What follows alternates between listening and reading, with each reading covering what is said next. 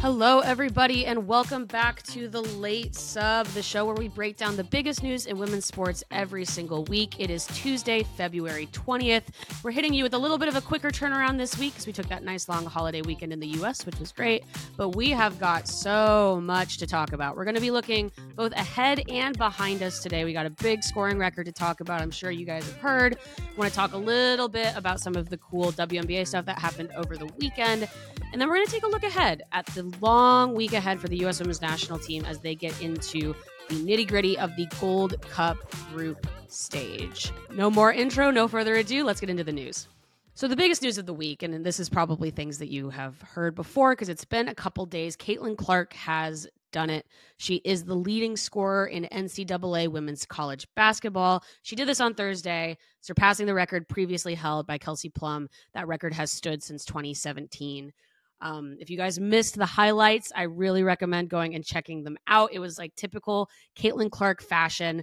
She broke the record with a career and program high 49 single game points. This was against Michigan. She scored the first eight of Iowa's points to break the record. The record breaking shot itself was a logo three. It was just a really great confluence of player being ready for the moment, having a hot shooting night, and going for gold in front of uh, in front of a home crowd. It was really really cool. Um, it would have been a bummer, I think, if she had had to kind of grind through those first uh, eight points that she needed to break the record. Not what happened at all. She was locked in, ready to go. But that's kind of the player that Clark is. I felt like this was very indicative of the way she shows up in big moments. So I thought that was incredibly cool. Let's contextualize this a little bit. Um, now that the record has been set, you know, we have the chase, you're chasing Kelsey Plum. What comes next? How should we contextualize this? How should we feel about this record? How should we talk about it in hindsight as we maybe wait for the next player to come that might challenge this number. So let's rattle off some numbers here. Um, these numbers are courtesy of ESPN. So Clark now has 3,569 career points, which puts her now ahead of Plum's 305,027 and counting. Clark still has a number of regular season games left. Obviously, there's then the Big Ten and the NCAA tournament. No one knows exactly how long those will be for Iowa, though. Imagine if they make a deep enough run, she's going to have the opportunity to set a, a much higher mark than Plum. This is going to really challenge for can this record be beaten? She's now 99 points between Pete Maravich's all time NCAA record for men and for women. This also places her within a reasonable distance of Lynette Woodard's AIAW major college record of 3,649 points. A little bit of context there. Uh, Woodard set that record prior to women's basketball becoming an NCAA sport. So that is the major college record for all of women's basketball, while Clark holds the NCAA record.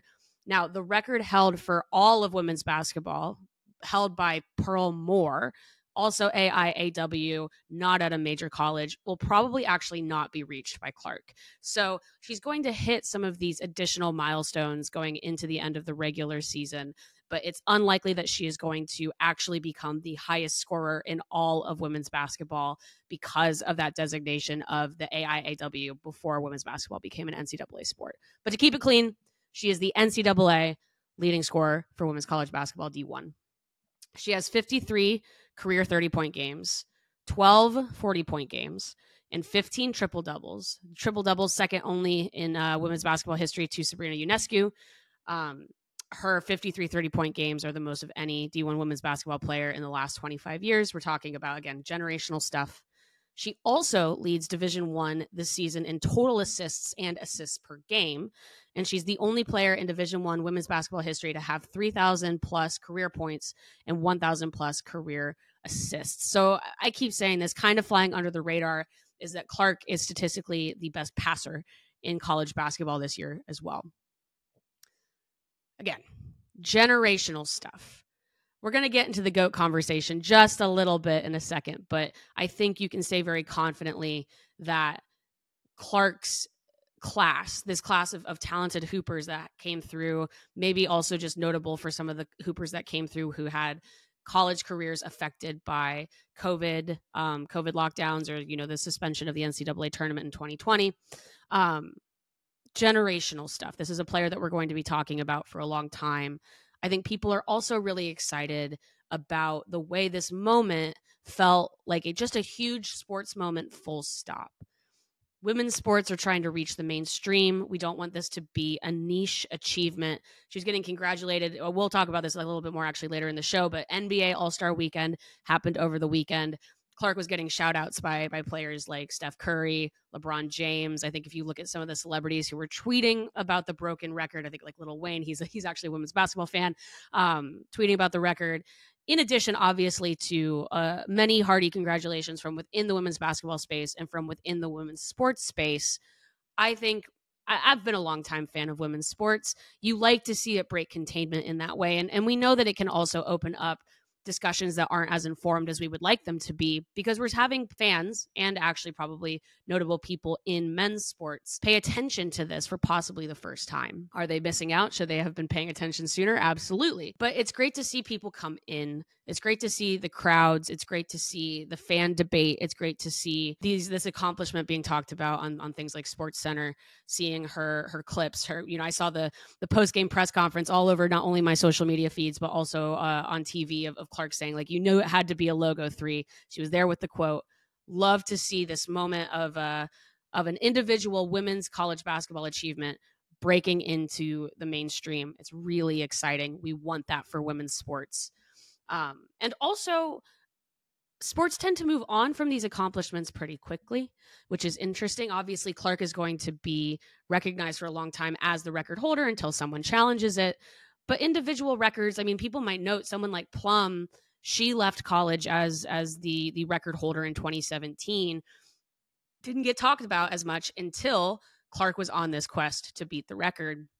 This will likely be true uh, when when maybe we see some of these these talented players who are a little bit younger also try to challenge for this record but i liked from the, you know not a marketing perspective so much but maybe just from a cultural and uh, uh, this larger moment in women's basketball clark helping iowa make it to the national championship game last year which is notable. You know iowa hasn't been known historically as uh, a formidable women's basketball program taking them to the national championship game last year and then following that up with the breaking of this record and it's going to be a shattering of this record is the thing that you want to see not only for the individual player who bet on herself playing for the hometown team but it's also what you want for the larger arc of the sport it gives people things to talk about it gives you a larger than life figure to latch onto and i think we've seen that for fans of all ages being excited about clark um, and it will only continue, right? Even if she she stays at Iowa, if she moves on to the WNBA, the arc of, of last year into this year is really really impressive, and I cannot wait to see what happens in the postseason. Maybe they do it one better. Maybe we see a shocking end. Who can say? So naturally, you know, I think the natural thing that you want to do with something like this, you see a record, you see someone break a scoring record, break, break a shooting record, and you go, oh well, they must be the best college basketball player of all time, best women's college basketball player of all time. One of the best shooters, absolutely. Um, but I think it also opens up, and I think this comes into MVP conversations, comes into player of the year conversations. This is a debate held across sports, pro, college, doesn't matter, which is what constitutes the quote unquote best player. Is it individual accolades? Is it shooting with the green light, knowing that you're going to be getting the looks that you need? to to accomplish um, individual uh, milestones? Is it rings? I think that's been a big question of if Clark finishes her college career without any rings, does that affect where she stands in the all-time greatest list? I think the counter to that is she decided to stay home and, and build something at Iowa. She didn't go to a more of a blue chip uh, contender. But you could also argue, well, we don't know what Clark can do on a blue chip contending team, right? Playing with other uh, top recruits is in and of itself its own skill. Being able to do that is a skill. I think that Clark is absolutely in the conversation for one of the best college basketball players of all time. I think, again, I think the term I prefer is generational. I think this is a generational player because it is really hard to see how someone like Clark stacks up with. I'm just going to throw some names out here that you all might know. Incredibly good players like Maya Moore, Breanna Stewart, Candace Parker. You go even further back to Cheryl Miller, Sheryl Swoopes. These eras are all very different. And college basketball is a little bit more of a silo where it all just depends on what you do in March. And it is true that Iowa has not made it over that last hump to make it to the national championship. We also don't know, and this is where I'm, I'm really interested. It's hard to gauge how long this particular record is going to last. Clark, again, is poised to break Plum's record by a lot. But that record didn't last very long, right? The Plum record from 2017 to 2024. We also have to take a look at, and we've mentioned on this show before, the really talented freshmen coming into college basketball that are already in the top, you know, top five, top eight in in scoring this year. Freshmen like Hannah Hidalgo, freshmen like Juju Watkins. If you look at the per year scoring rate of these players versus Clark, Watkins is actually ahead of where Clark was her freshman year. Clark also lost a couple games her freshman year due to um, the suspended season due to COVID. Juju Watkins is also a player that might end up having the green light at USC. They've got some good recruiting classes coming in, and I'm sure they're going to be aggressive at the transfer portal. But it's possible that you have you just shooters shoot. Watkins has the green light this year. That might continue on. Maybe you do have a player where they're the focal point of this team, and they believe that the best way to win is for them to get as many looks as possible. And maybe we're talking about chasing Clark in four years, which is really exciting but it also makes it difficult to have that GOAT conversation because I think you talk about a player like Breanna Stewart, perhaps, who won four national titles in her four years of college, and you goes, well, that's wrapped up. That's it. That that's that's the conversation wrapped up. But there's always going to be new talents as resources come into the sport, as women's sports continue to rise. I think we're going to continue to see new heights individually and for teams. And that is also really exciting to me. So, congrats to Clark. Um, I'm sure she's happy to have this out of the way. Um, I am interested in sort of how she handles her increasingly growing celebrity, both in women's basketball and beyond. They're gonna get those man. Clark is gonna get everyone, every team's best in in the Big Ten tournament and in the NCAA tournament. And how long Iowa's run goes could probably really affect what she decides to do next year. So really, really fascinating. Some other women's basketball stories that I want to check in on. Uh, Geno Auriemma of UConn became the second winningest coach in NCAA D1 history this week, surpassing Coach K, Mike Krzyzewski, with his 1,203rd win. This is a milestone that's been in the news recently because Tara Vanderveer did the same thing. Um, probably, I think it was about a month ago. And so these two, both women's basketball coaches, uh, Vanderveer is at Stanford, Auriemma at UConn they are again kind of like Clark continuing to play these games, they're going to start stretching this record out. And some of the question is for who's going to end up with this this top record at the end of their career is just who coaches the longest. Vanderveer and Auriemma are probably, I mean, not probably, they are closer to the end of their careers than the beginning. And part of this this record chase, I guess. Though I don't think they really see it that way. Geno has already said he says I'm not going to have it, but who knows? Who knows what happens in the future? Um, is there longevity? It's uh, as much a testament to a coach's longevity and excellence as it is just their winning percentage every year. However, Auriemma, for you know all of his hemming and hawing about how long he wants to keep coaching, has a little bit more reason to stick around because another big announcement that was made this week is that Paige Bueckers is staying at UConn for another year. Bueckers could have exhausted her NCAA eligibility at the end of this season and moved on to the WNBA. A lot of people have said that she's WNBA ready, but she's going to stay. She's going to stay for her uh, last remaining year of eligibility, come back to this UConn team.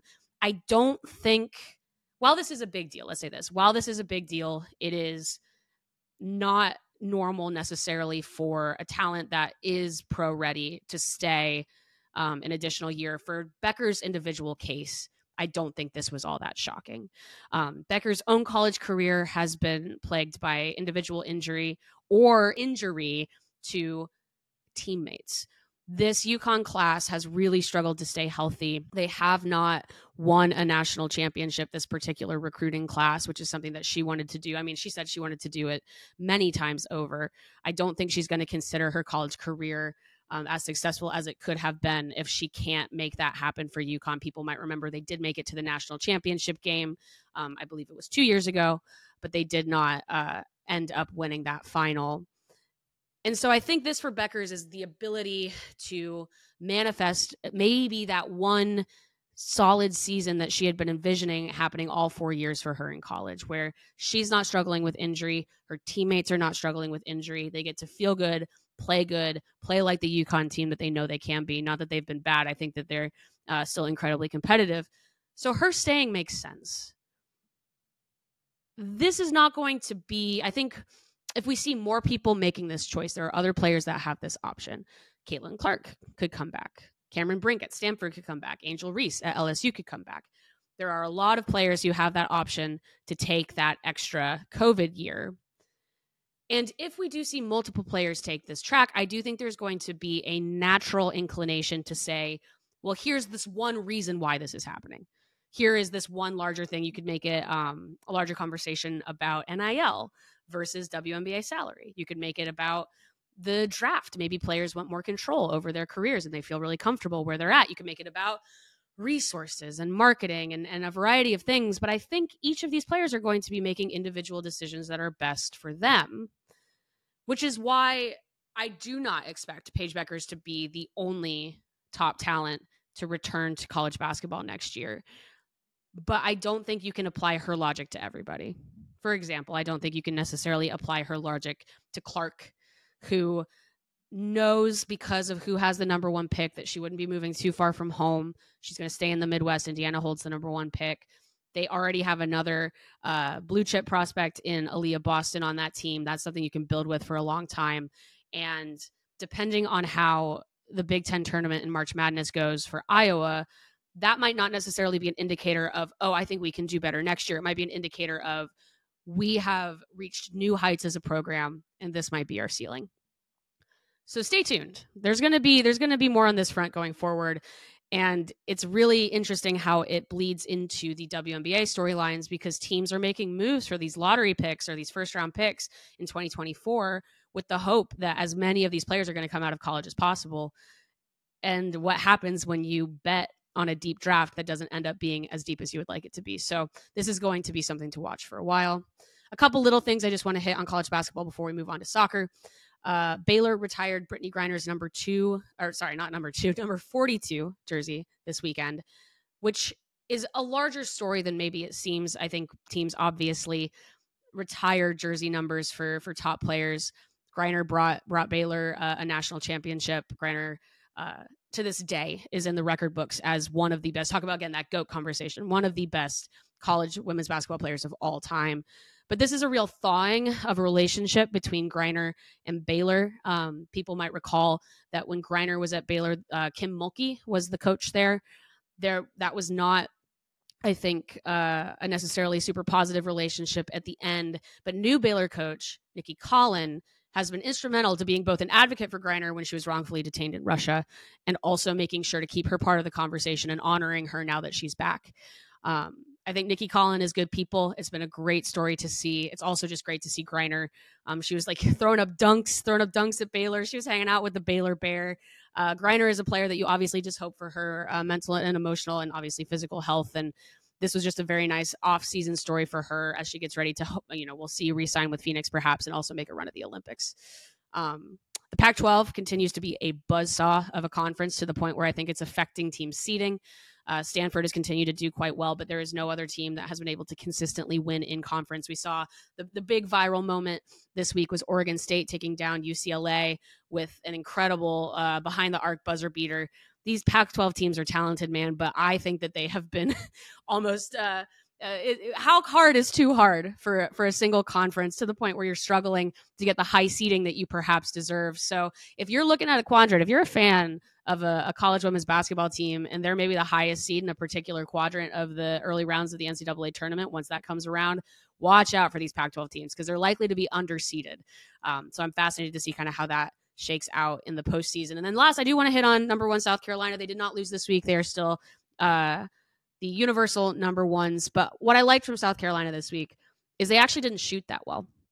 South Carolina didn't have a great week. It's, it feels this kind of feels like the dog days of their regular season. Um, they're known for being a team that can hit you inside, hit you outside. Their outside shooting was was not that strong this week, but they still found ways to win.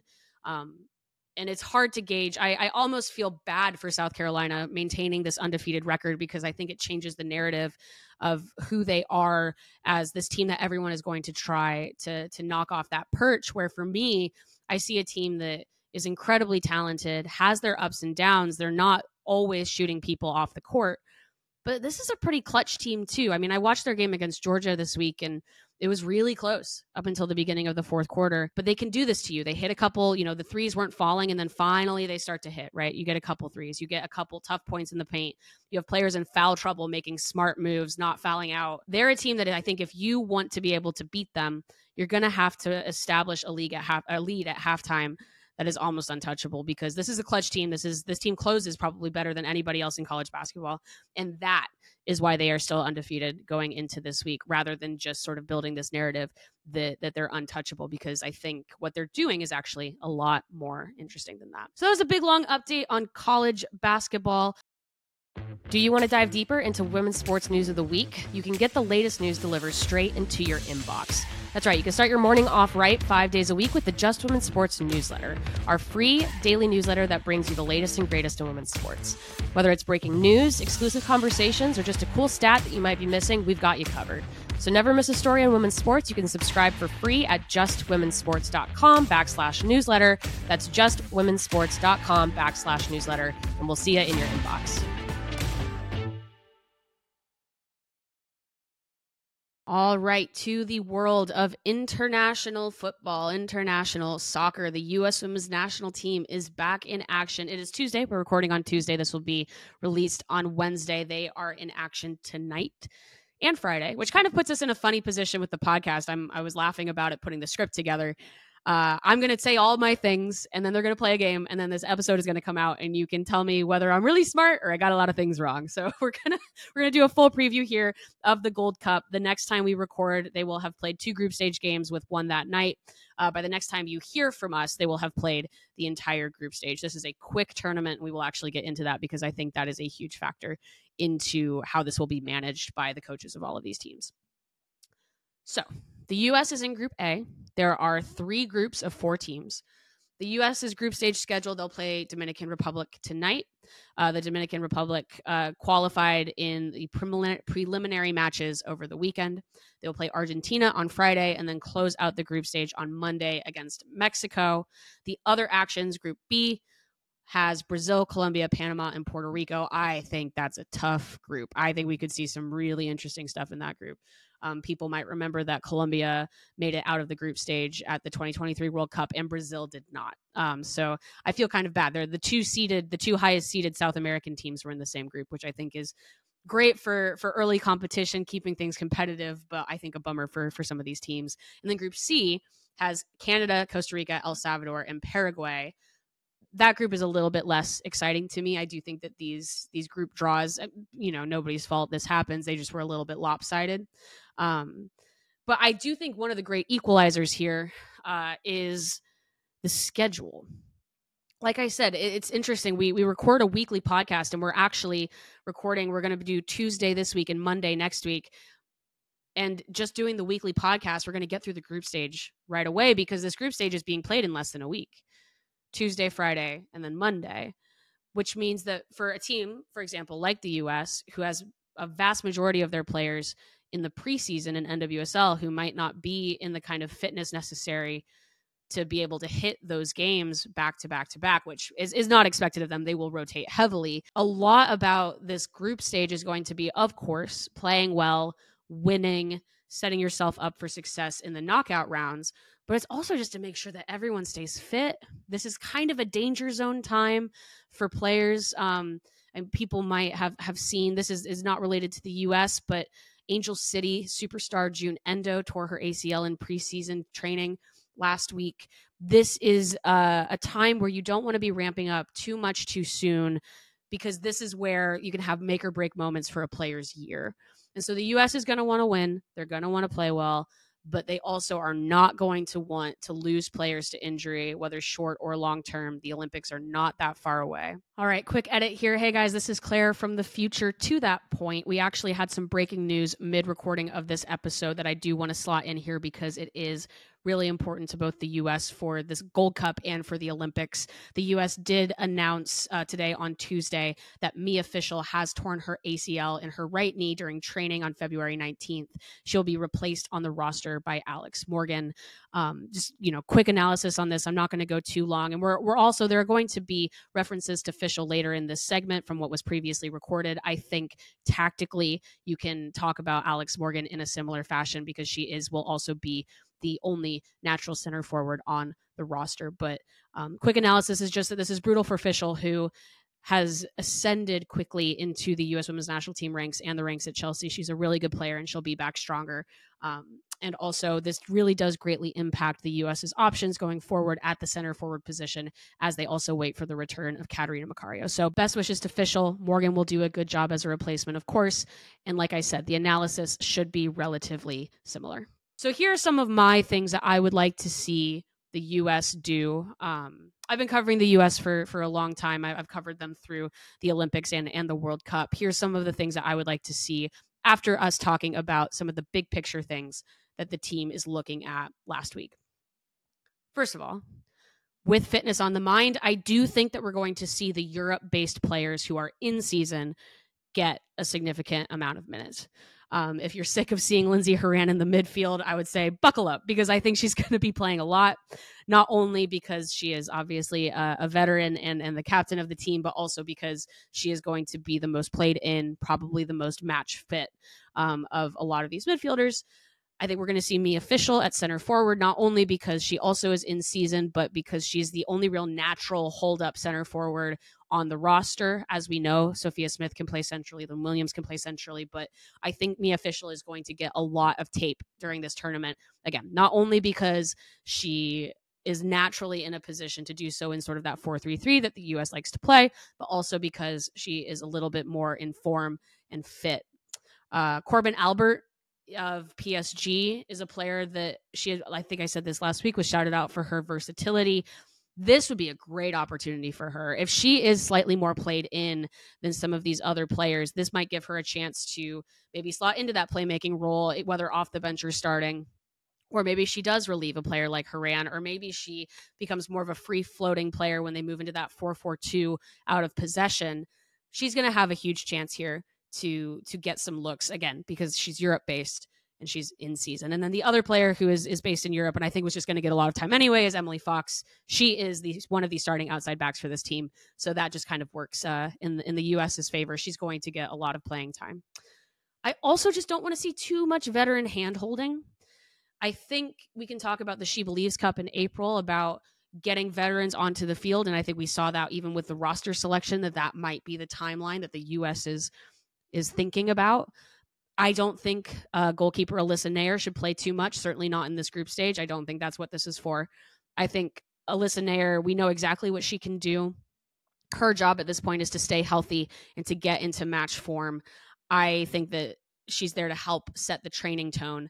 And I would like to see a lot more of the other two younger goalkeepers, uh, especially in this group stage, I don't want to see only Emily Sonnett in the defensive midfield. I want Sam Coffey to get chances to sink or swim in the defensive midfield and also benefit from some of the slight formational tweaks that we've seen during the early part of this Kilgore and uh, Hayes era of the team. I want liberal substituting. We didn't see that a lot in 2023. We didn't see a lot of trust in the bench, and that's supposed to be one of the United States' great, uh, strongest points I want to make sure that players like Jaedyn Shaw are getting looks, not only perhaps in in starting roles, but also coming in and she's a real playmaker, a real impact player coming off of the bench. I assume, I mean, this is again, you can you can tell me if I'm wrong.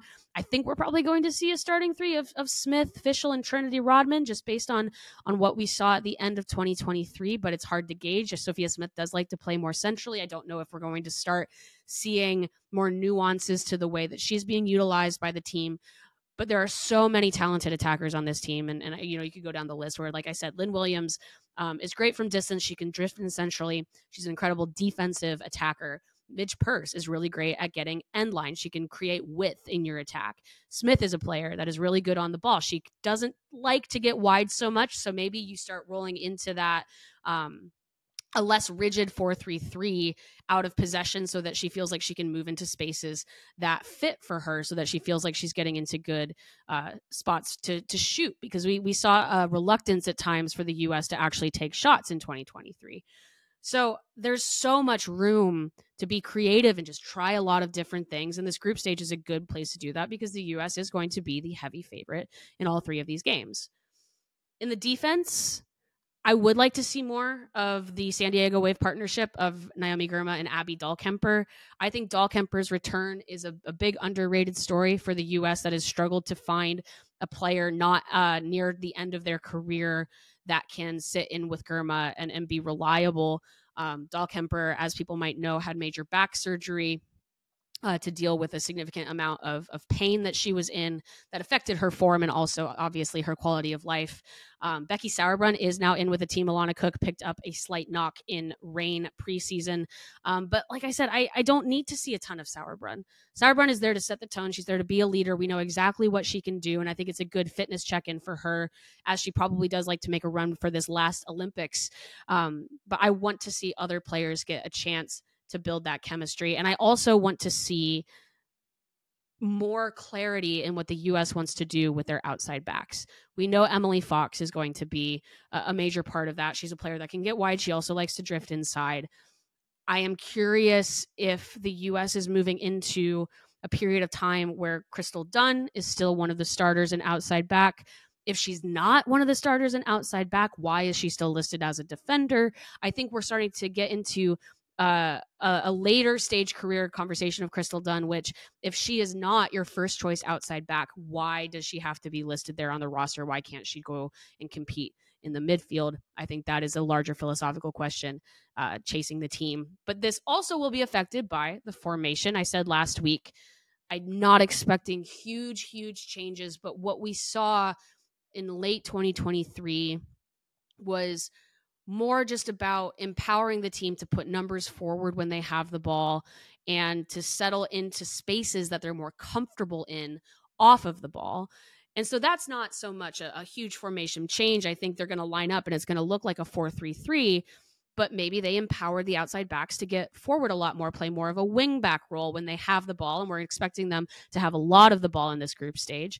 And then when they don't have the ball and they're chasing their defensive assignments and trying to find pockets in space, perhaps to move into quick transition, should they get the ball back, you change that formation to let your uh, attackers drift slightly more centrally because that is naturally where they like to be.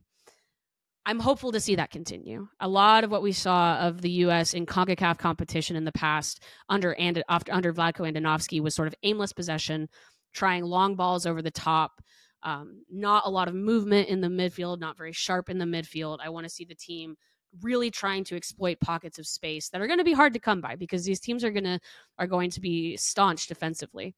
Um, and then I also would just like to see the U.S. get comfortable shooting, and all of that. You know, for the sport of soccer, you know, you say shoot as if it's an easy thing to do, but I think it's a culmination of being comfortable in these different spaces. Don't rely too much on quick transition. Don't overthink it in front of the in front of goal, and, and just don't fall into that trap of slow pace possession that doesn't really go anywhere. So for on the field, that is what I would like to see from the United States. Uh, we'll see if we get that against Dominican Republic, who did really really well to uh, to make the final final round of of the tournament. Um, like I said, the U.S. doesn't always look super sharp at the beginning of the calendar year. Really interested to see how this group stage goes. I do want to return briefly to some of the bigger picture conversation uh, surrounding the US because we had an update this week to one of, at this point, the larger storylines in 2024 for the US women's national team. Um, I talked about this a little bit at the end of last week's show about Lindsey Horan doing an interview with The Athletic where she was pretty candid about some of the things that she would like to see from the U.S. going forward. She was very passionate about what she thinks the team needs to change. Um, she also made some comments about sort of the American, the average American fan, and whether she felt like they were being served to become more knowledgeable, to have opinions that she felt better reflected what she sees internally. Um, to to to bring up exactly what it was that she said that that that riled some feathers and, and this was sort of the pull quote what she said in that athletic piece was Um, she said, American soccer fans, most of them aren't smart. And that was the sentence that I think really set everybody off. That makes sense. Uh, she she elaborated slightly more in the athletic piece. She said, "From what I've heard, people understand my game a little bit more in France, which is where she plays club. The sense of my football and the way I play. It's the French culture. Everyone watches football. People know football." That you know, there there was a response to that. You know, I think people felt like she was undercutting the American fan. Uh, there was a, a, lot of conjecture about what she meant by that. Um, obviously, you can't always know in a written piece sort of what question prompted that answer or if there was more that was left on the cutting room floor. But Horan, in front of media this week, actually formally apologized for those comments, which I think this is notable, regardless of whether you think she was right, whether you think it's overblown, whether you think it, it warranted this apology. I think anytime a U.S. women's national team captain issues a formal apology to the public, that is a pretty big deal. And what she said at the top of media availability, she said, first and foremost, I would like to apologize to our fans. Some of my comments were poorly expressed, and there was a massive lesson learned for me. Uh, she said, When I think about our fans, I love them so much. This team loves them so much. I can't begin to explain how much they mean to us. Every time we step out and train, every time we step out and play in games, we play for you guys. You are an inspiration, you're our motivation. And seeing you wear our jerseys and see you screaming in our names and chanting USA, that's what we play for. And I never wanted to take any of that away again, it's not so much about the apology itself, but I do think that you have to take this at face value of watching a player like Horan figure out what it means to exactly be a U.S. women's national team captain, which does mean probably greater weight to your words in the media. Um, she said that she was she was asked uh, later in the availability sort of what prompted the apology, and she said it came from herself. Even just reading her own comments back in that piece and, and seeing how they were received, she said it was a, a growth point, a learning point for her.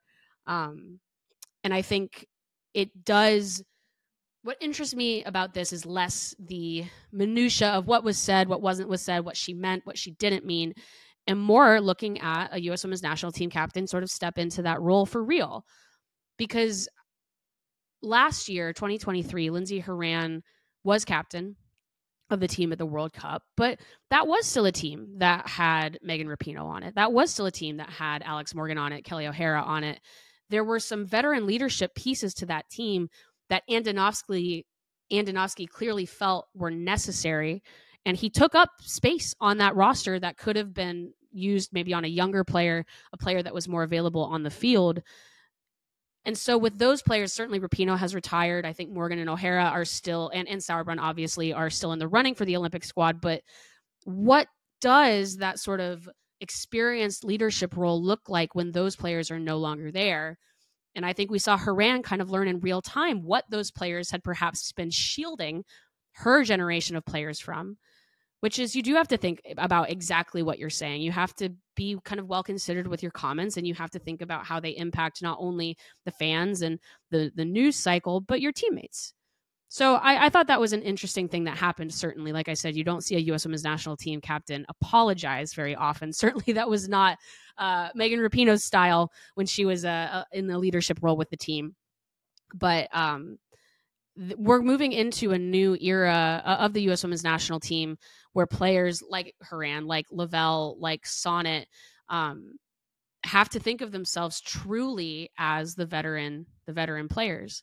Um, certainly, Crystal Dunn is is in there as well, and she is a little bit older, but we're seeing a shift, and and with that shift comes sort of a change in, in choices and, and tone. So interesting to to see that happen, and and also probably from from my perspective, uh, interesting to see how it plays out on the field as well, and sort of how those connections are built, and how that leadership process affects what happens on the field. So, like bigger Gold Cup stuff, I think if you're wondering who are the favorites here, I do think the U.S. are the favorites. Um, I really like both Brazil and Colombia. Um, Brazil under new management, uh, Colombia actually under new management as well. Um, and a lot of questions about Canada. They obviously had some pretty high. They're still in sort of a high profile dispute with their federation about resources. They did at least get uh, some cohesion with their um, management position, which is that Bev Priestman is con- continuing on with the team, which I think is a huge positive very talented coach. It would have been a shame if if they had lost her because Canada Soccer was unable to commit resources to the team or unwilling to commit resources to the team, depending on on who you ask.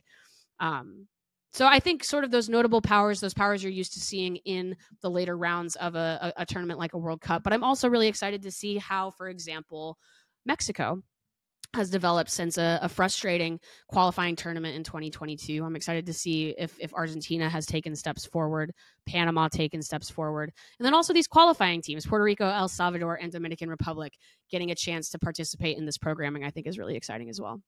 Um, just other cleanup news for international soccer on that realm of Olympic qualifying. Um, Canada, US, France, Colombia, Brazil, and New Zealand have all qualified for the Olympics. New Zealand being the most recent team, they did that this week. Uh, on the 23rd, so this is also this week, two teams of Germany, Netherlands, and Spain will be joining France as qualified out of Europe. We're seeing the Nations League semifinals. Those are really important games. Um, the way that works is whoever makes it to the final will have qualified for the Olympics. Or if France makes it to the final, it will be the winner of the third place team. People might have already known that like teams like Sweden and England didn't make it this far, Olympic qualifying being truly brutal in the European region. Uh, two teams of Australia, Uzbekistan, Japan, and North Korea will also be determining their fate this international break. They have two legged qualifiers determining the two spots out of Asia. And then the African qualifiers are also continuing this international break. They will not be determined. They have one more round in April. But Ghana, Zambia, Tunisia, Morocco, Cameroon, Nigeria, Tanzania, and South Africa are all still alive for those two African spots. So we're starting to see the picture come together for what the Olympics will be. So with all that said, you can roast me in the comments if I was super wrong about all the stuff you're going to see for the US, but I think I've made it incredibly clear, which is that I just want new stuff. I want to see new creative ideas. I want to see uh, sound footballing uh, tactics implemented by players who know what they're doing. Um, and I'm really, really excited to see this get started. So that is soccer. We're going to take again one quick break here, and then we will move on to one of the more interesting storylines of the week uh, the three point contest at the NBA All Star game between Steph Curry and Sabrina Ionescu.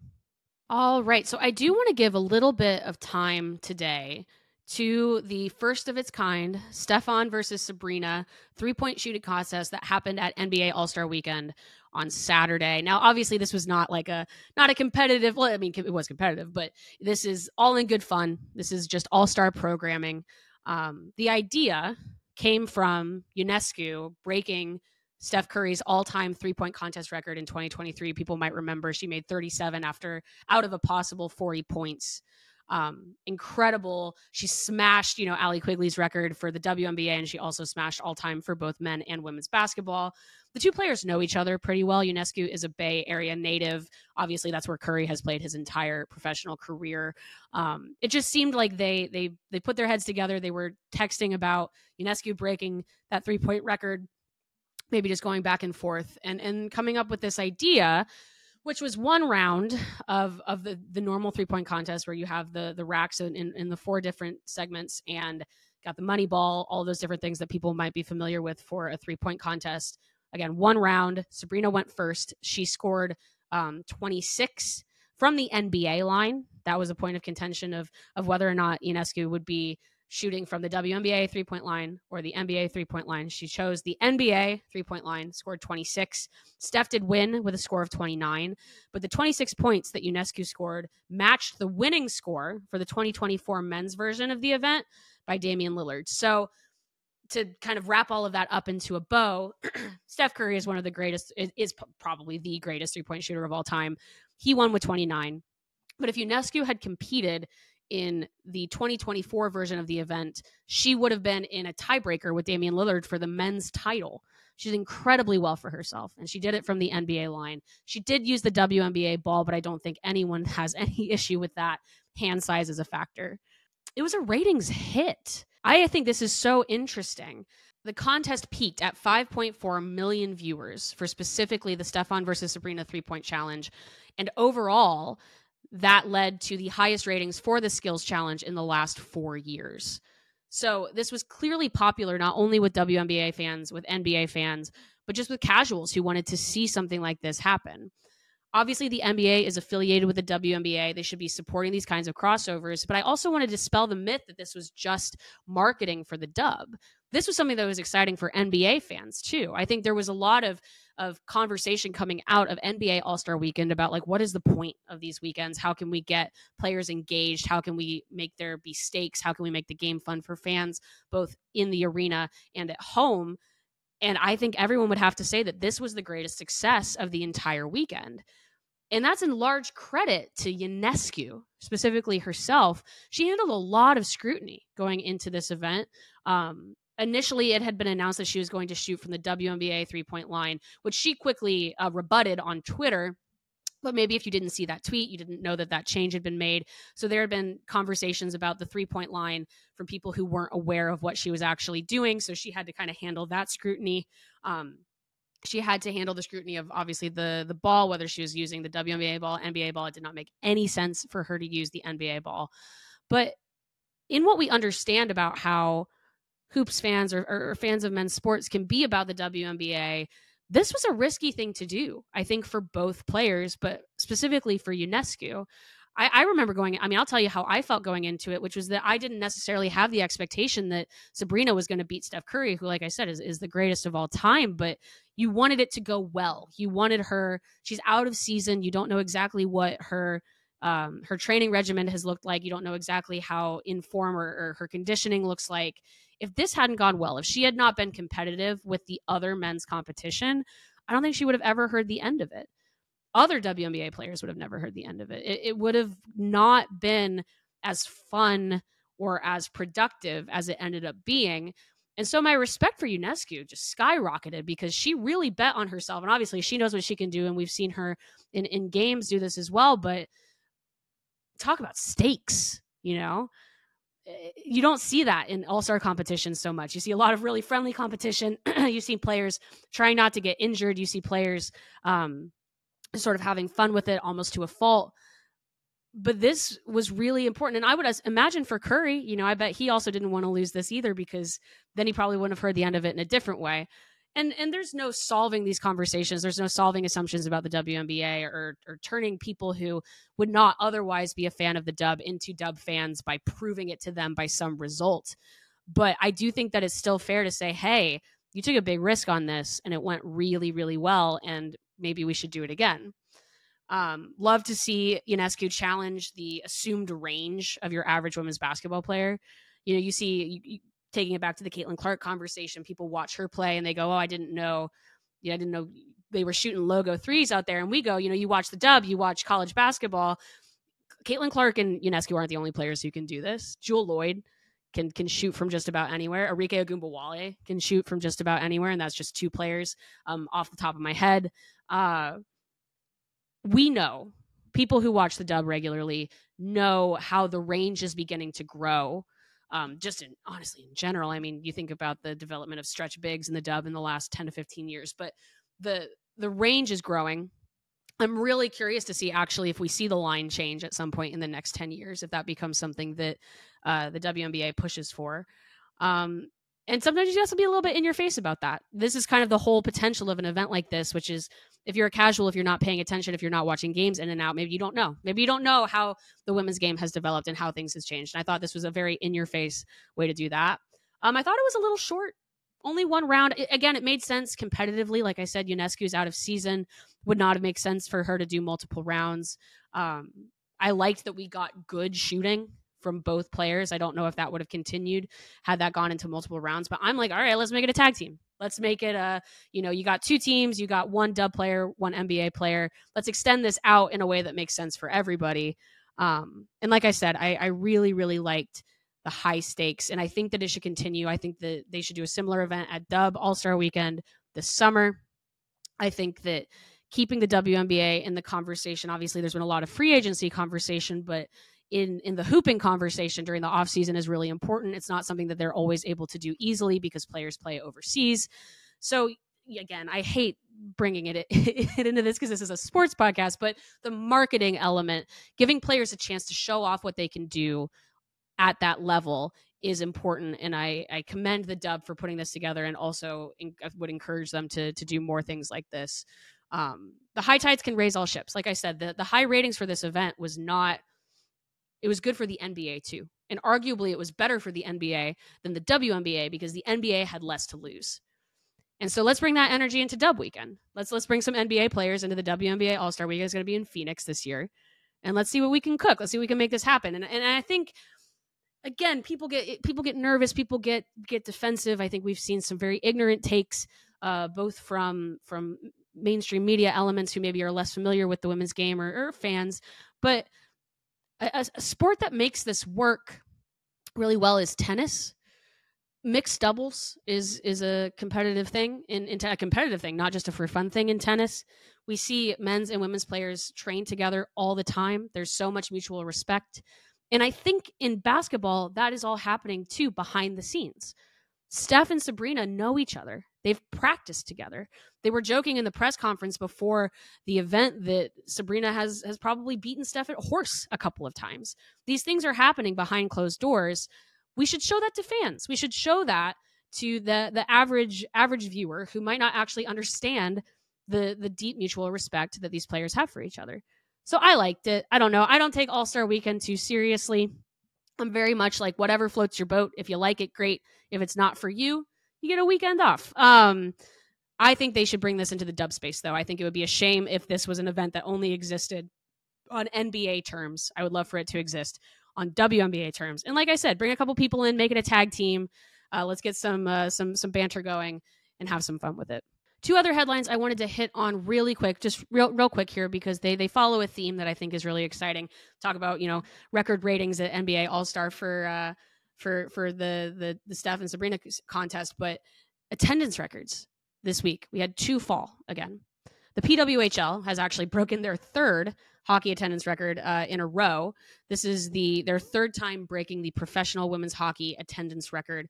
Um, this time with 19,285 fans in Toronto, seeing PWHL Toronto play Montreal. But this one in particular is special. This is not just the record attendance for a professional women's hockey game. It is a record for all of women's hockey attendance, breaking a record set uh, by the Canada national team in 2013. Um, we always say this with new leagues uh, sustained growth and sustained revenue are always going to be more important than just the high watermarks, but you need the high watermarks to be exceptional to build that sustained growth. Um, I think there's a really good argument for the PWHL to be looking at NHL venues more.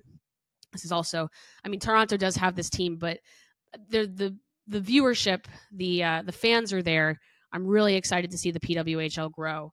Um, very excited to see that high point to have club hockey hit that record attendance because as we know it is so so so important to have healthy domestic leagues to feed into international teams.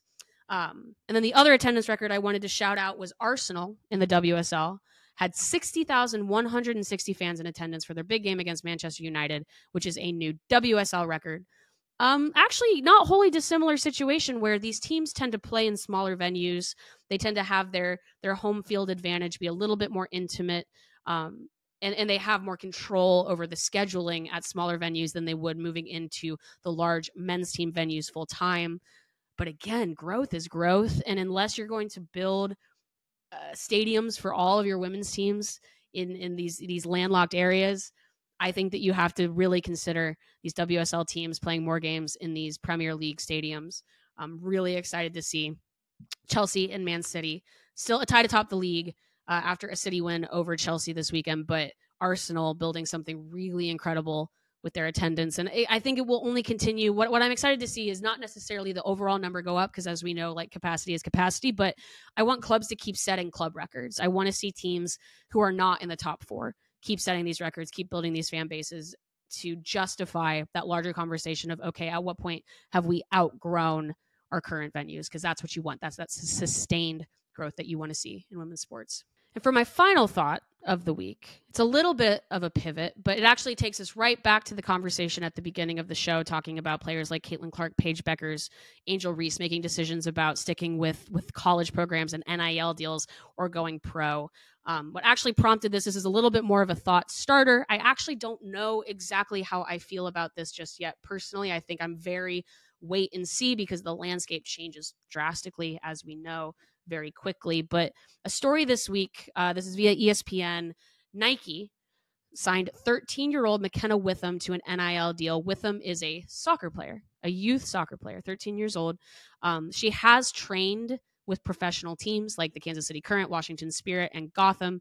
And she's the youngest athlete in any sport to sign an NIL deal with Nike. She's a member of the class of 2028, that is high school, and is currently on the US U15 national team. What's interesting about this, maybe this is a really good marker for how quickly things change. She's not the first 13 year old to sign with Nike. That was actually Olivia Moultrie back in 2019. However, NIL didn't actually exist back then. So Moultrie signed a Nike deal and immediately gave up her college eligibility at 13, which she then had to battle the NWSL to be allowed to play professionally before turning 18. Moultrie is actually 18 now. I am fascinated by the developments in soccer here versus the conversations that we're having in women's basketball. In women's basketball, you have to be at least 22 years old to enter in the WNBA draft. It is not a culture of one and duns, nor does that really make sense. The WNBA is very small. They need to expand more to be able to let younger college players in. We still see draftees struggle to make rosters. I'm not advocating for lowering that age. However, that does mean that the infrastructure of college is continuing to build. The NCAA infrastructure surrounding women's basketball has grown and grown and grown because there are competitive reasons for both the WNBA and these college players to stay in school. Now, you could also take that second argument of, well, with the marketing arm of these NCAA teams, with the built in fan bases of these universities, NIL opportunities, marketing wise are greater in college than they are in the pros though obviously what i'm not i am not saying that those nils that those endorsements go away but you could argue perhaps that a large university has a better job marketing a player than a WNBA team does. The Dub provides a salary, but they might not be able to make that up in their current marketing standpoint. But in soccer, players are increasingly in the United States skipping college entirely. It's not the same, it does not have the same gravitas. ESPN has not built up college soccer the same way it has built up college basketball. The College Cup is great, but you look at the production value, you look at the storylines, it is not treated uh, with with the same uh, resources or intensity as college basketball. I'm not saying it's the same. I'm actually saying it's different, and that is the point. Because in soccer, for a long time, you played four years of college and then you went into the NWSL draft, or you played four years of college, or you went overseas. Because the value of a college degree from a top university was part of the monetary compensation of being a really good soccer player.